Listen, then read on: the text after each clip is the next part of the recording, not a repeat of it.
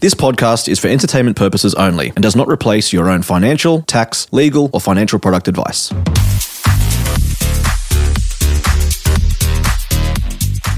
Hey guys, and welcome to this week's episode of Gen Z Money.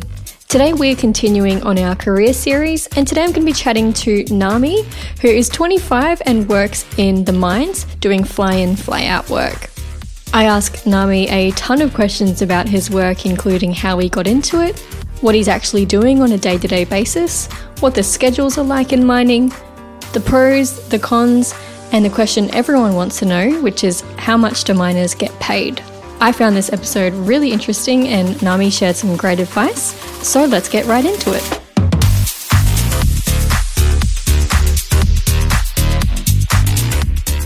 Hi Nami, thank you so much for joining us on the podcast. Oh, no worries. Now, I have a bunch of questions for you today because I I initially found you through the My Millennial Money Facebook group about a year or maybe even two years ago when you just bought your first house, and it was an awesome story. So I've got a ton of questions to get through with you today. So do you mind if we just jump right into those? Yeah, no problem. Perfect. Well, first of all, I'd love if you could tell us a little bit about yourself and your journey. So basically, yeah, my name's Nami. I'm twenty-five years old. I um, migrated to Australia when I was about ten years old um, from South Africa. But I, I was born in Zambia, so I lived in South Africa about eight years. Um, moved over here for my family, two sisters, uh, mum and dad, and um, yeah, we had a you know good good upbringing. Um, mum showed us a lot about the importance of money and saving and working hard. And uh, my parents uh, didn't really have much when they first started out, and started from the bottom really, and um, worked their way up. And yeah, like I just yeah grasped a lot of knowledge from them, and it sort of brushed off onto me. And so throughout uh, school and stuff, I've always had like little side hustles and stuff like that. So yeah, money's been li- really, um, really like something I've been interested in doing, like making money and how to make more money and stuff like that. So yeah, it's been it's been great. Awesome. So tell me a little bit about getting into fly-in, fly-out work. Was it something that you always knew you wanted to do, or is it something that you just landed in? Yeah. Oh, the funny thing about fly-in, fly-out, I um.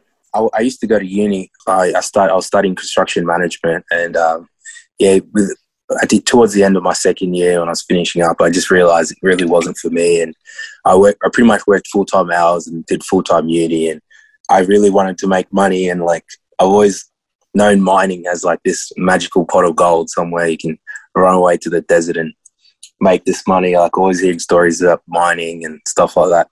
Um, I do actually come from a mining family. Like my, my grandfather was in the mines. So got a few uncles in there. Got a cousin studying mining engineering. So I it, it was just like by luck. I, I just had a call from a friend who worked at a site in Western Australia and said, "Yeah, they're putting on um, new starters and probably uh, apply, put your name down, and see what happens." And yeah, uh, kicked off from there. So I was pretty lucky. Amazing. And I'm guessing you were thinking, all right, I'm going to take this on. I'm, I'm going to be getting paid quite well, because that's usually the assumption in mining. Did you go into it with any specific goals in mind? Yeah, like um, I, I've always wanted to own my own house. Uh, that was my um, my goal. So um, uh, if, if I actually, uh, I wanted to go in mining for a quick cash grab. So like I wanted to take a small hiatus from uni. Um, I was thinking about just doing mining for about six months.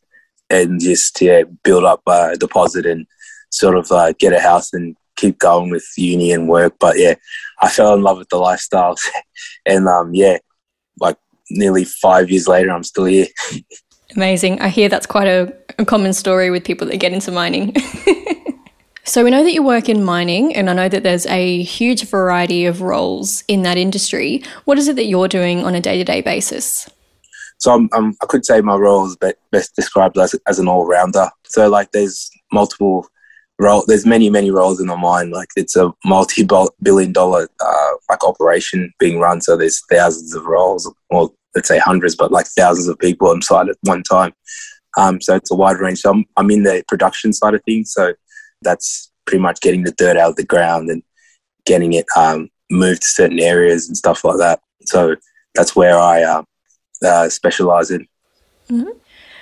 And is it hard to get a job in that industry? I know that you you had a connection, which was really great, but for anyone who's looking to get into it, what's the process like? Uh, for every, anyone trying to get into it, uh, yeah, it's pretty hard. Uh, I'm not going to lie to you, but it's like, it's like winning the lottery, getting a job in the mining, or, or a good one um, to start off with. Um, you can always start out small, like jobs like um, trade assistants and um, like traineeships. There's plenty of traineeships on offer, but they also are pretty hard to get into. But like even like getting a job like a, as a cleaner or housekeeping or like in the shop or something, that's a good stepping stone. Like just getting to a mine site, then sort of building your network from there. That's That's another way people use, but yeah, there's multiple ways of getting in. But yeah, if you really want to get in, you you will get in. You just got to keep applying and and don't mm. give up. Yeah, yeah, good advice. Good advice. And I know I've known personally people that work in mining, and it's you really do work for your money, from what I've heard. So could you share with us a little bit about what your schedule's like?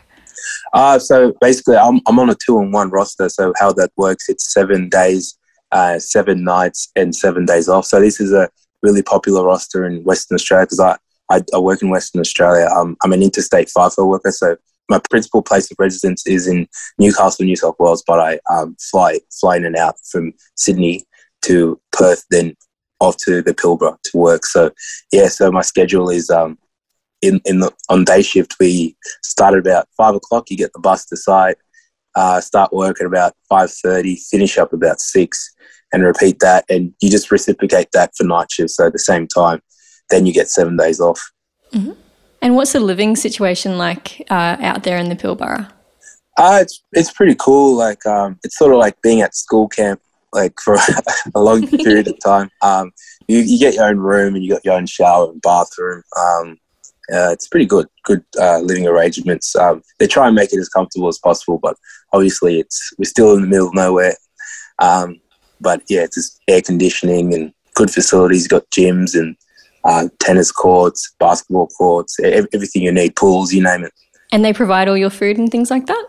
Yeah, yeah. Um, that's an, another positive of working FIFO is uh, all your all your meals are provided. All the food here is free except for the shop, of course. We have, like, a little tuck shop that you can get, like, you know, a packet of chips and stuff. But, yeah, all your meals are provided. So how it works is um, you get um, breakfast and dinner. And you, for your lunch, you just pack it when you go for breakfast and you just take it to site with you. But, yeah, all the meals are provided and got there's plenty of water and everything you need. Um, so you, you really don't spend much at all when you're on site, which is a plus.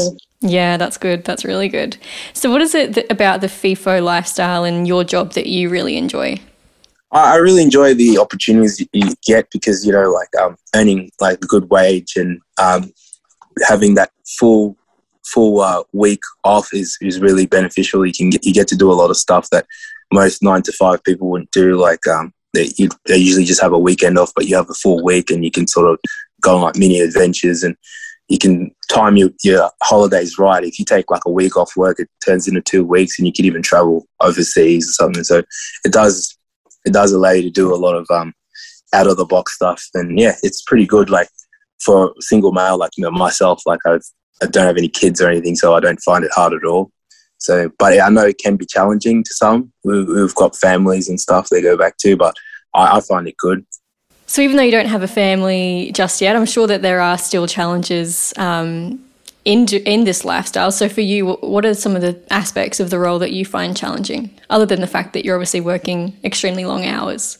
Uh, probably the challenging, probably the most challenging aspect of my my. Working FIFO is probably the FOMO you get. Um, like every now and again, you'll there'll be like an event on, and all your friends will be there and posting about it, and you're at work. Like just that FOMO, but you get used to it after a while. And um, yeah, that's what I find challenging. Because uh, and also like not seeing family for a long period of time, like your parents and and like siblings. But yeah, like I, like I said, you do do get adjusted to that lifestyle. But it, you know, it's what it's part of the uh, business. So yeah. You just um, got to just roll with the punches, I guess. And I imagine it makes you value the time that you do have with your friends and family even more when you do get that. Yeah, definitely, definitely. It sure does. Now, I'm going to ask the question that I'm sure everyone's thinking, and I know this is going to be a hard one to answer because it would depend on the role or and your experience. But could you talk us through, I guess, some of the salary ranges for fly-in, fly-out workers? Yeah, that, that is a very broad, broad, broad, broad question. But... Um, It's that's a that's that's a tough one, but um basically if you okay if we talking fly in fly out um it's you definitely gonna make six figures or even or at least tickle it and and the sky's the limit, really. Um, but you, you generally your average salary in FIFO is probably about one hundred and twenty thousand, and it ranges to up to three hundred thousand. So it just depends on like the role you do. Um, but like yeah, and just the, the time spent and the skills you develop. But yeah, that's that's sort of the range. But yeah, you definitely it's definitely a six figure job, and yeah, you you if you work hard, you will see the money. That's mm-hmm. for sure. Yeah, absolutely. And what do you think some of the skills or qualities are that would suit that kind of fly in, fly out lifestyle? What kind of qualities does a fly in, fly out worker need to have? Oh, you definitely need to be enthusiastic and uh, um, uh, just ready to adapt to like ever-changing environments and fast-paced environments and ha- hazardous environments. So you've got to have uh, so a general level of fitness and and you know can-do attitude, because some some days are harder than most, but you just got to keep just keep going on. And um, yeah, it's one of those um, qualities you need. You just have to have be persevere, persevere. But some like you, you can be flat out one day, and the next day is like you're on you're chilling on an island. Like it can be cruisy as. So um, it's not always flat out. It's not like what people think. Um, you know, like you think of like an old coal mine movie or something like that. People like. We're using pickaxes. No, it's not not like that, not quite like that. Um, uh, there's a lot of people who are very, very chilled out on site. So yeah, it all depends on what job you do, but they'll they won't work you till till you die or anything. But they'll definitely uh, give you your breaks and stuff. So it's not hard labor, but yeah, you just have, have to have a positive attitude, and yeah, you'll get through the day quite well. Mm-hmm. And I know that a lot of people, as you said for yourself, you went into fly in, fly out work with a plan to save some money for six months and then and then jump out of it. Now, I know now that you said that you, you're really enjoying your work. What's the long-term plan for you with your career? Yeah, long-term plans. Yeah, definitely. I'd, I'd love to, I'll definitely love to go back to uni um, soon and um, probably, yeah, further my studies and maybe something that relates to mining that can It can help me along the way and um, help me progress my career. Um, yeah, I've, I'm really into like property and a bit of shares and maybe a little bit of crypto. So like I, I, I like um, mining because it allows me to have more flexibility with such investments and stuff. So I'll definitely want to, when I finish up mining, I definitely want to have like enough money to pay out, pay down a property in, in cash. That'll be, that'll be my ultimate goal, to, to have a fully owned property. And I think that can be easily achievable. I totally agree. And we'll definitely have to have you back on the show once you've done that. Yeah, awesome. Yeah, definitely. Now, I have one closing question. What advice would you give to someone who's looking to get into fly in, fly out work? Yeah, my advice is, yeah, just don't give up. Um, ask ask anyone you know in fly in, fly out to help you out. Um, just apply, apply, apply. Um, yeah, basically, if you keep applying, persevere. Um, you'll definitely get in, and don't don't just set your don't set your bar too high. Try and find the job that will at least get your foot through the door, and you can build your network while you're on site. Like once you're on site, you'll get to understand how get a feel for the lifestyle. And um, yeah, there's a lot of people to talk to, and there's people always hiring, and that's probably the best way is to like just get get your foot in the door. It doesn't matter if you're you know offsite drilling or housekeeping or or whatever gets you in here. But yeah, once you get in here, it's, it's, uh, yeah, the, it's sky's the limit, and that's how you just move on. Yeah. That's, that's my advice. Amazing. Well, thank you so much, Nami. I know that you've had a long day at work, and I really appreciate you taking the time out to share all this with, um, with our listeners. I'm sure it's going to be very helpful for those who are looking to get into this lifestyle. So thank you. Thank you very much. Not a problem. Thanks for having me on the show.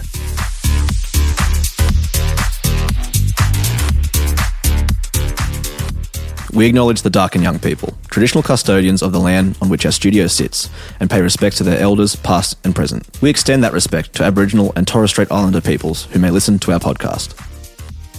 If you're after personal financial advice, don't get it from a podcast. If you would like help based on your own personal situation, head over to sort your money out dot com, click Get Help, and we'd be happy to introduce you to one of our trusted advisors. Our panel of advisors, mortgage brokers and accountants work with clients all over Australia, so they can connect with you wherever you are. That's sort your money out dot com and click Get Help.